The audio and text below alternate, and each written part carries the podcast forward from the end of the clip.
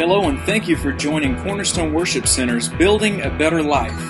For more information about our church, service times, and resources, we invite you to check us out on the web at www.abetterlife4.us. We're starting a new series called Kings and Priests. I'm very excited about this. I preached this a couple years ago, maybe three years ago, and uh, we decided to bring it back again. Pastor John and I will be uh, tag teaming this over the next four weeks or so. And uh, very excited about this message because I think some of you in here need some clarity on your life. You need some clarity on what your role is, what God has called you to do, what direction He is He is taking you, what destiny He has on your life, what the plans are. And I believe that you're going to have some clarity on that through this teaching. Will you receive that today? Amen. I mean, even even starting today, I want to help you because the Bible is real clear on what we're called to do. And uh, so we're going to look at the book of Revelation. And if you can't find Revelation, it's the very last book in your Bible. And as I told the early service, if you get to maps, you've gone too far. Back up a little bit. Revelation chapter 1, if, you, if you've got it, shout Amen. Verse 5 And from Jesus Christ, the faithful witness, the firstborn from the dead, and the ruler over the kings of the earth, to him who loved us and washed us from our sins in his own blood. Is that us, you and I today? How many of you are loved by God today? How many of you have been washed in the blood of the Lamb today? Amen. So this is us. The next verse, and has made us. This is the very same us that we just talked about in verse 5, is it not? Yes, it is. Pastor Eric, thank you very much for your um, cooperation here. Verse 6 says, And has made us kings and priests to his God and Father. To him be glory and dominion forever and ever. Now, God has done a really wonderful, dynamic thing. By his own choosing, by his own will, God reached back into the Old Testament and into this partnership of kings and priests and brought it right into New Testament reality where we live right now to the, those that are loved and those that are blood, blood bought, blood washed, we are kings and priests to God today.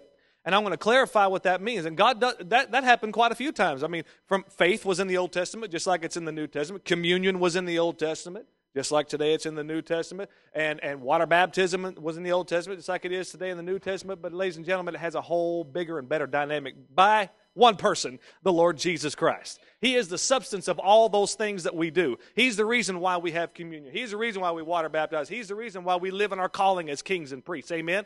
Jesus changed everything. But because he loves us, because we've been washed in his blood, he's appointed us to these offices. And I want to tell you today that both of these offices are divine appointed. These are God called offices. Now, the office of the priest is by God, and the office of the king is by God. And I want to help you today to know what your function is, and it's, it's critical for your life. It's critical for your family and, and ultimately for the kingdom of God that you know which one you're called to and that you get there and that you bear fruit there. Can I get a good amen? The, the, and, and but excuse me. So let me make something very clear to, to you today, and that you must understand this principle before we understand this whole teaching that we as believers, as Christians, we live our lives on, on two levels. All right? We have our personal, our private life.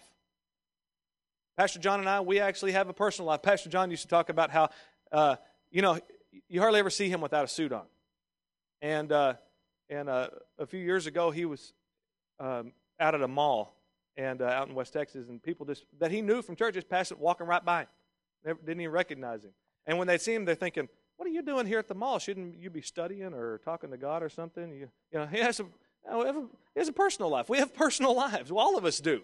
We all have a personal life. And in, that, and in your personal life, you'll function in both of these roles as a king or, or a priest. In your personal life, that is. I mean, there are times when I have to declare a thing. I have to decree a thing. I have to, make, I have to wage war for my family. This is what a king does. And there are times when I'm praying and I'm interceding. This is what a priest does. Are you hearing me? So you'll be, you'll be in and out of those things. But in the body of Christ, your role in the, in the actual body, in the, in, in the church, you'll function as a king or a priest, but not as both. And we're going to see through much scripture here the, how clear that really is. Okay, are you with me? So understanding that we live on two levels as children of God. Amen. And uh, now you might you might say, well, I don't think I'm either one of those things. Well, there's no other options that we read in that in that chapter in that verse, right? We don't have the luxury of writing our own gospel. You're a king. He's made us kings and priests. Amen. Come on, amen. So there's no other option. Uh, listen, you might not know which one you are, but you came to church on the right day. And today, I'm going to tell you right now, right now, if you are not receiving a salary, paycheck for full time ministry, you are functioning as a king right now. Right now, you're functioning as a king. Now, you might feel called to ministry, to, and, and, and praise God. If you're called to ministry, then go for it. Get there as soon as you can. But until that happens, you will function as a king in the body of Christ. All right? All right, y'all stay with me here. I mean, I told the early service if I wasn't if I wasn't preaching, if I wasn't in full time ministry, I would be in burning buildings, fighting fires. That's what I'd love to do. I had my choice, I'd be a fireman. I would, and then a hunt, hunting guide in the fall and winter time. Uh, but uh, that's a dream life. That's what my desire is. But God called me to be a priest in the, in the, in the, in the kingdom of God. He called me to be a priest in the body of Christ. So I'm pulling people out of eternal flames. Praise God. Hallelujah. Fighting fires that way. But uh, so we all have a place. We all have a role. We all have a, an office. And God has called us to one of those two things. So in your personal life, let me make that clear that you function in both roles. But in the church or in the body of Christ, you'll function in one. Are you with me? Amen. Because over the next few weeks, we're going to show you how to avoid traps. I'm going to show you how to fulfill God's call on your life, His destiny. How many of you want to live out His plan for your life, His purpose? Amen. This will help you. To I want to see you walk in it, to bear fruit, and to fulfill that destiny for your life. And see, the church suffers in this in this in the world today uh, because of the office. The office of the king has been so underdeveloped because there's been this not so subtle uh, message that, that you're secondary if not in full time ministry. And that's just not true. That's just not true. So it's been underdeveloped. It's like going, and, and the office of the priesthood has been overdeveloped. So it's like going down the road with two flat tires and two overinflated tires. It's not going to work out real well. Amen? Both of them are called by God, and I'm here to pump up the kings today. Are there any kings in the house today? Huh? I'm here to show you and give you clarity and help you, help you get to the place that God's called you to be and help you see who you are, who, who, who God sees you to be. Amen? And, and, and churches, sad, sad to say, are, are, are full of unfulfilled kings. Because if you don't know your place and you don't know your purpose in the body, then you'll just simply become a spectator. And when you become a spectator, then you just kind of get bored and then you just fizzle out. I don't want to see any of you do that. I want to see you live in the call. Amen? Live in the dream. Because the success of one affects the success of the other. And when men, I want to tell you this today, when men and women are called to be kings, but they try to, to function in the priesthood, bad things happen. And I want you to avoid those bad things. In every church, there will be a whole bunch of kings and maybe a handful of priests. This is a good example right here. I'm looking at a room full of kings today and maybe a handful of priests. And we see the biblical example in the Old Testament. Uh, the, tri- the tribes of Israel, the 12 tribes, only one tribe was, were the priests, and the other ones were not. And, the, and the, the other tribes were not trying to get priests from, the Levites were not trying to get priests from Judah or from Benjamin or somebody else to try to make them a priest. No, they knew their role, and they functioned in that role, and they were very successful at it. Amen? So if you're, like I said, if you're called to the ministry, get to it. Praise God. If you're not trying, uh, uh, uh, if you're not, and you're, tr- if you're not called to it though, and you're trying to be a priest, it will be the biggest mistake you'll ever make. I'm telling you, it really will. There, that, that's why a lot of churches are are going defunct. That's why they're closing doors all the time. Is because many times it's a king trying to be a priest. And I'm going to prove it to you from Scripture. Turn to 2 Samuel chapter 11. We're going to look through several bits of Scripture as I lay the foundation today, and Pastor John will, will take you to another level next week. But uh, I believe this is going to help you today. We're going to here look at a king, not necessarily a king who tried to act as a priest, but we're going to look at a king who just simply neglected his responsibility as a king. Okay? Just not doing what he's supposed to be doing. 2 Samuel chapter 11, we read about David. He neglected his calling. Now look, look at this, verse 1. It happened in the spring of the year, at the time when kings go out to battle. What happens in the spring of the year? Kings do what? They go out to battle. That David, and we'll talk about why they did that. But that David sent Joab and his servants with him and all Israel, and they destroyed the people of Ammon and besieged Rabbah, or Rabbah. But David, dun dun dun. Here's where the music in the movie changes. If this were a movie, this is where it would change. But David remained at Jerusalem. Where's David supposed to be as a king? He's supposed to be at war. But David remained at Jerusalem. This is a king neglecting what he's supposed to be doing, neglecting his responsibility. Amen? And the music starts. Donna, Donna, Donna, Donna, Donna, Donna. You know, the shark's in the water, but you can't see him, but something bad is about to happen. Amen? But then it happened one evening that David just accidentally arose from his bed and walked on the roof of the king's house, and accidentally from the roof he saw a woman bathing. Whoops. Hmm, hmm, hmm, now, I know a little bit about human nature. I know that you don't just become a drug addict by one try. I know you don't get into adultery by by you, you don't just become an adulterer after being a man after God's own heart that David was called. It started with a process. I have a feeling this is not the first time David's made his way up those stairs and up on the roof at night to watch the women bathe. The women bathed at night because they did that to escape the heat of the day. And he actually made a law that no man could go up there and broke his own law. And how I even know the king's house is higher than everybody else's house he's got a, an advantage. So he just makes his way up on this rooftop, peeping David. But here in this chapter, because of David's decision, listen to me, it's so important. Because of his decision not to do what the king is supposed to do, he finds himself in great sin. He finds himself in a web of adultery, deceit, murder, and cover up Sounds like a lot of TV shows we watch today, doesn't it? But let's let this sink in for just a moment because I want to help someone here from messing up their lives. God always forgives us. How many of you know that God forgave David? Let me make that very clear. God forgave him, and God will always forgive you. But you and I both know that there are sins that if you choose to do them, God will forgive you, but your life may never recover from it. And David's life never fully recovered from it. He never fully recovered from this. He wanted to build the house, he wanted to build God a house. And he couldn't do it because of what happened right here. His own son turned on him, Absalom. What happened is David gets up on this rooftop, sees Bathsheba, and says, and sends for her to come to his, his chambers. She comes there. She's another man's wife, a man by the name of Uriah. She comes to his chambers and resists him, but not very hard. I mean, after all, this is the king. And so they have an adulterous affair, and she ends up pregnant. All he wanted was just a few nights of hot sex, but he got so much more than what he bargained for at this moment. And and and he gets her pregnant. So now he's got a problem. Okay, so then he sends for Uriah to come home from where Uriah is supposed to be, just from where David's supposed to be. Calls for Uriah to come home. He gets Uriah home and he gets him drunk and he says, Now I want you to go, I want you to go, uh, go, go lay with your wife. He's got a plan. He's going to cover it up. Sneaky snake.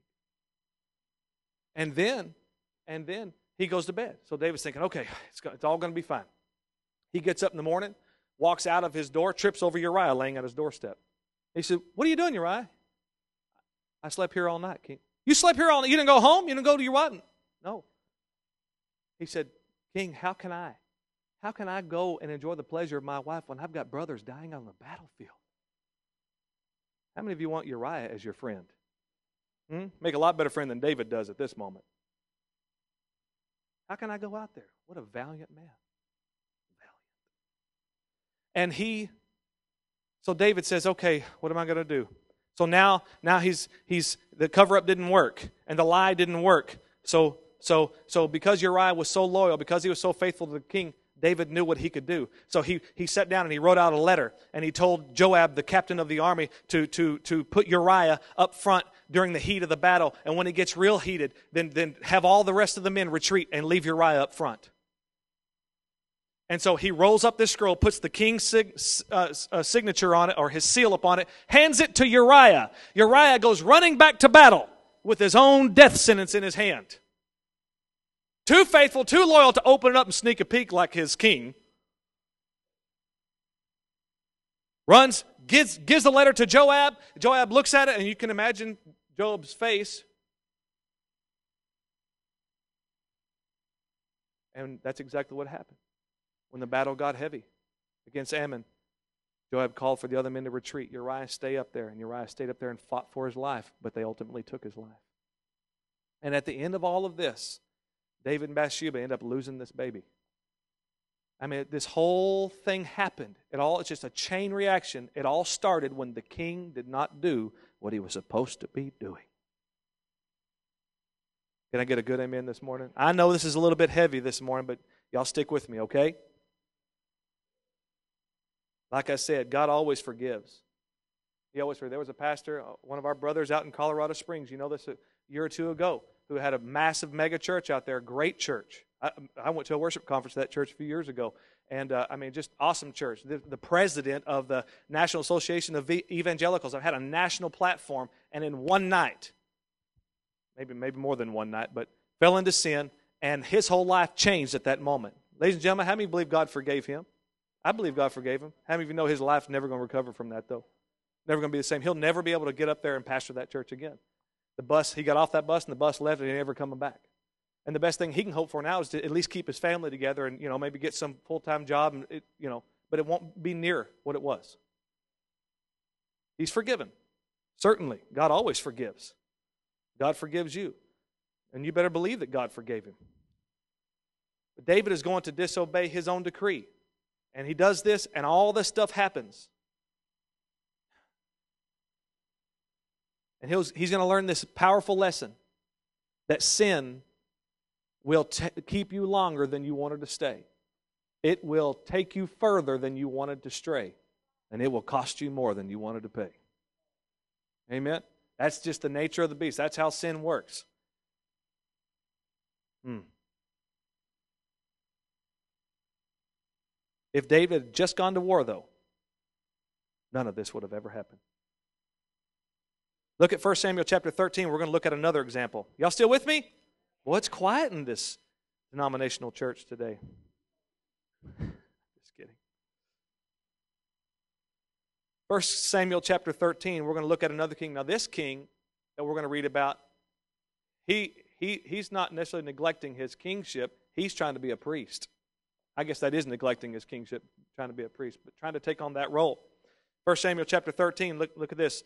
Verse 1 Saul reigned one year, and when he had reigned two years over Israel, Saul chose for himself 3,000 men of Israel. 2,000 were with Saul in Michmash in the mountains of Bethel, and a 1,000 were with Jonathan in Gibeah of Benjamin. The rest of the people he sent away, every man to, this, to his tent. Now I'm going to tell you about this story. What happened was Jonathan took a few men and they, they beat up on the Philistines for a while. So then the Philistines said, Oh, wow, Israel's attacking us with this two year old king. Remember, Saul's just been in here two years. He's very new at this still. And so, so Philistines gather up this army, and later on you'll read in that chapter. Uh, they, they have chariots and horses, and then it says a number of foot soldiers like the sand of the seashore. That is a lot of people.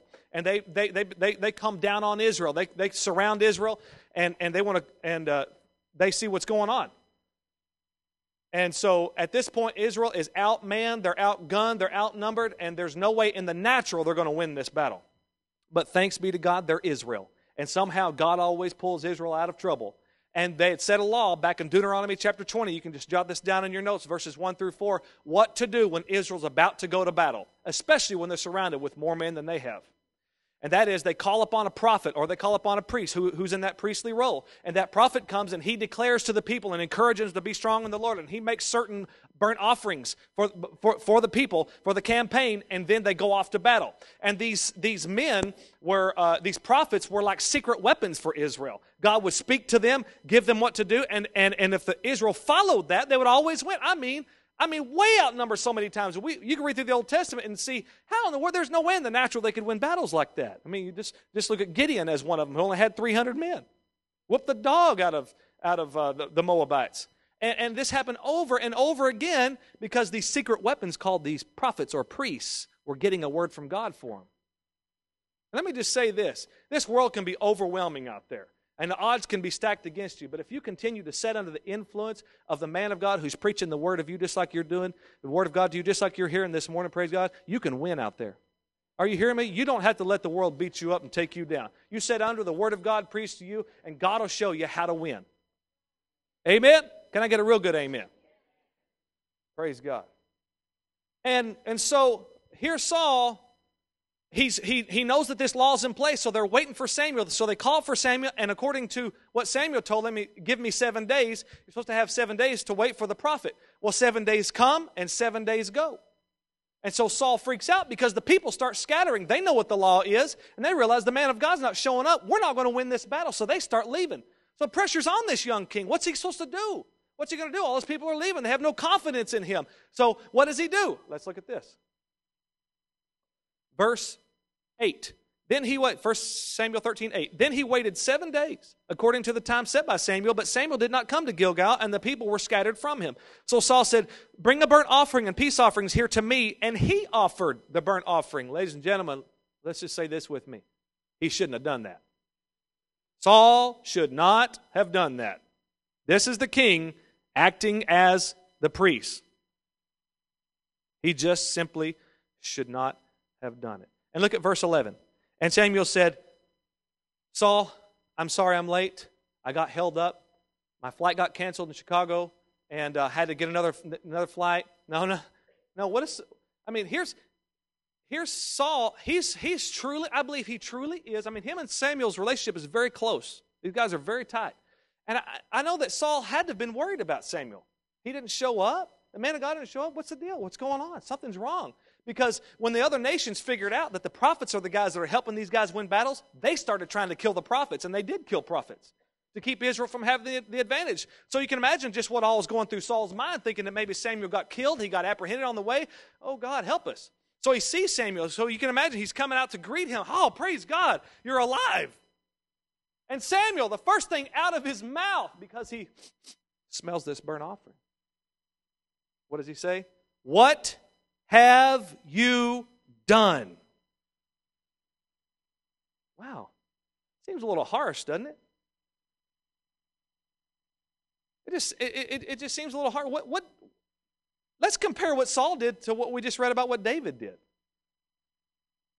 I mean, is your, in your mind, is it the same thing? Huh? Saul wasn't sleeping around. He wasn't having people killed. He was offering up a burnt offering. I mean, you would think that he would just, you know, slap him on the hand and say, Don't do that anymore. Shame on you, naughty, naughty. And that's it. Compared to what David did. Interesting. I mean, if I'm going to put it on a scale of 1 to 10, 10 being David, the worst, I'd put Saul's sin here, maybe about a 2. Mm-mm. God's teaching us something here, ladies and gentlemen. You and I must realize the power of this relationship of the king and the priest. It's so important to our Heavenly Father. Let me tell you about another king, and, I, and uh, you can look this up. This is the King Manasseh. This dude was bad news, king of Israel. Bad news. This guy made statues formed out of human genitalia and put them in the temple for him to worship. And he also put witches and warlocks at, in his council And as his Secretary of Defense.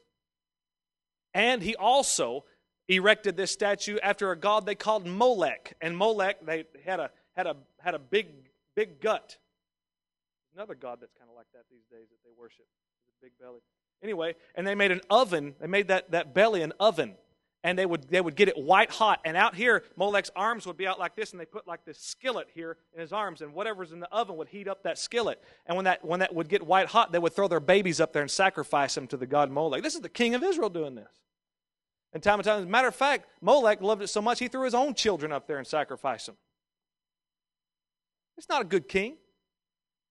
We compare Saul to this guy. Listen to me.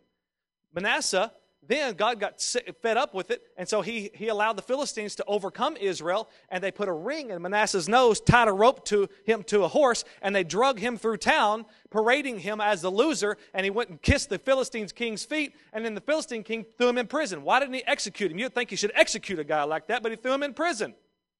And while Manasseh is in prison, ladies and gentlemen, time goes by, and the Bible says that he repented of his sin.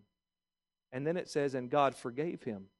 And then the king of, then the Philistine king told Manasseh to go back to Israel. Manasseh goes back to Israel, and God gave him back the kingdom.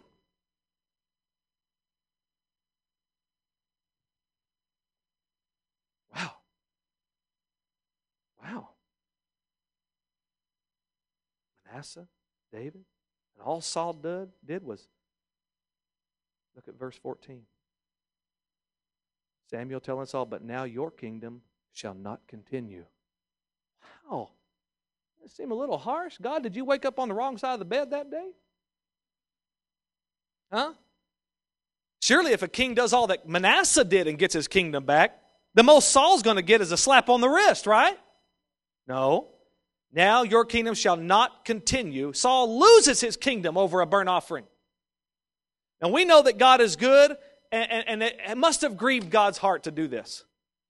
It must have done that to, to grieve his. It must have grieved his heart to, to have to ter- reject Saul as a king. But he could not allow this partnership to be contaminated. He could not allow the king to be a priest. He crossed the line. Kings and priests work together out of mutual respect and common need for the good of the kingdom. Are you hearing me? Now, I want to give you two main responsibilities. Now, there are lots of responsibilities, but two main responsibilities the primary role for the king and the primary role for the priest. All right? The primary role for the king is that he, or, or for the priest, that is, that he provides the vision for the people.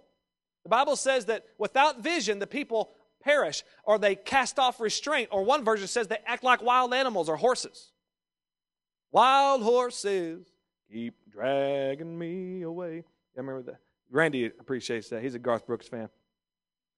And uh, well, they, they, they cast off restraint, and and and they perish because they have no vision. This is my primary role. This is Pastor John's primary role is to pump you full of vision, to get the vision of God in you. It's not for me, it's for you. It's for the people. So that you, what one word for vision in the in the original Hebrew is is uh, is uh, uh, means to stay in your lane. I'm here to help you stay in your lane, to stay in the place that God's called you to be and run your race with all of your might. To not look to the right. You know, in the Olympics, we saw a couple of different times where I, I, I noticed that some of these sprinters, they stepped out of their lane when they, were, when they were turning the corner and stepped out of their lane, immediately disqualified. Step, just stepped out of their lane, just for a split second. One foot, one step out, disqualified. And I want to help you stay in your lane, to stay focused on what God's called you. And you have every right to expect that from me as, a, as your pastor. You have every right to expect it from Pastor John as your pastor to come here and get God's vision for your life. Are you hearing me today? You have every right to expect that we've studied and that we've prayed and we've done our part as the priest of this house.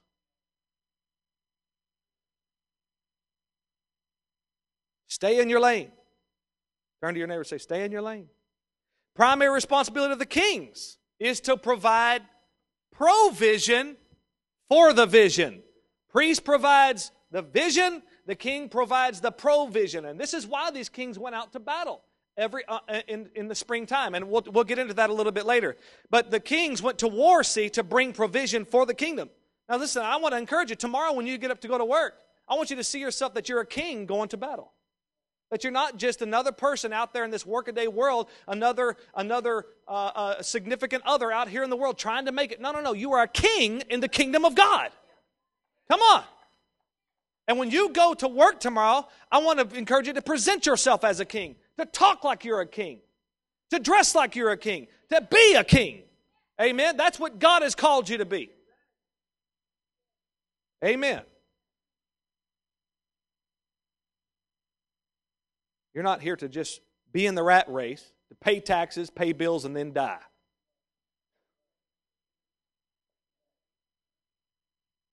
Amen. Because you're living your life on two levels. You got your personal life, yeah, but praise God, you've got a place in the body of Christ. And when you come to church and you give of your treasure, you give of your time and you give of your talent, you're helping the kingdom of God go forward. You are fulfilling God's destiny for your life. Because God is all about His church. And if you're all about the church, listen to me, if you're about the church of God, if you're about the kingdom of God, then you are fulfilling what God's called you to do. Amen. I mean, we can have all the vision in the world and we can we can talk to you about what we want to what, what this church is going to do and how we're going to reach out in the community and things like that. But how many of you know if there's no provision the vision's not going anywhere? We're going to be sitting here spinning our wheels. I mean our world is full of men and women who are functioning in the office of the king but because they have no priest speaking vision to their life they're running like wild horses. True. Grab a people magazine and read it. You'll find out that's true it's happening a few years ago, you might, you, well, this has been quite a few years ago now, there, there, was a, there was a wide receiver in the National Football League. At that time, it was, it was quite a bit of money. $3.4 million a year he was making to catch a football. How many of you could use $3.4 million? How many of you could use the point four? I'd be fine with that. I'd be fine with point four. I mean, he, he gets paid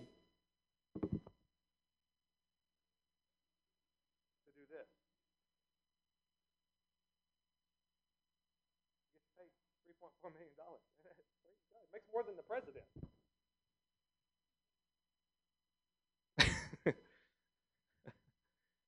but this guy, one day we woke up, and the headlines in the newspaper said that he was caught in a hotel room with hookers and cocaine. Now you'd think, what's our response to that? Idiot! What are you doing? You got $3.4 million, and that's what you're doing with it?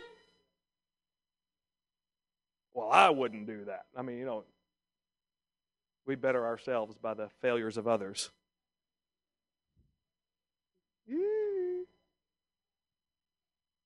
Thank you, Crystal. I will preach it. Let me tell you something. God did not gift this man to make $3.4 million to waste it on cocaine and hookers. But I can almost guarantee you this that he had no priest speaking the vision of God into his life. And so he had all the provision in the world, but he didn't know what to do with it. He didn't understand he had a purpose and a call, and God put that talent on the inside of him for the purpose of the kingdom of God. He didn't know what else to do with it. He's, he's a wild horse, he's unrestrained. I want, to hear I want to tell you today that we need each other for this to take place. The king needs the priest, and the priest needs the king. And you're going to find over the next few weeks as we as we get right down into the details of your calling, what God's called you to do uh, in this whole room full of kings. Praise God. Me and Pastor John, we're here to pump you up. We're here to encourage you, to build you up, to help you find your place and to walk and to run in your place and to stay in your lane. Keep the vision of God uh, uh, in front of you, keeping your eyes on Jesus, keeping your eyes on the prize, and fulfilling that call of God on your life with all that is within you. Amen? Come on, let's give him praise this morning. Amen. Oh, by the way, let me say something about that man. He did find the Lord. Praise God. He did get saved, and he goes to Pastor T.D. Jakes' church, and he's putting his tithes in the offering plate down there. Amen. It's really good stuff. Found a priest and started getting vision and started bringing provision for the vision. Amen. Praise God. Why don't we stand together this morning? Once again, thanks for joining Cornerstone Worship Center's Building a Better Life. For information about our church, service times, and additional resources, we invite you to check us out on the web at www.abetterlife4.us. God bless you.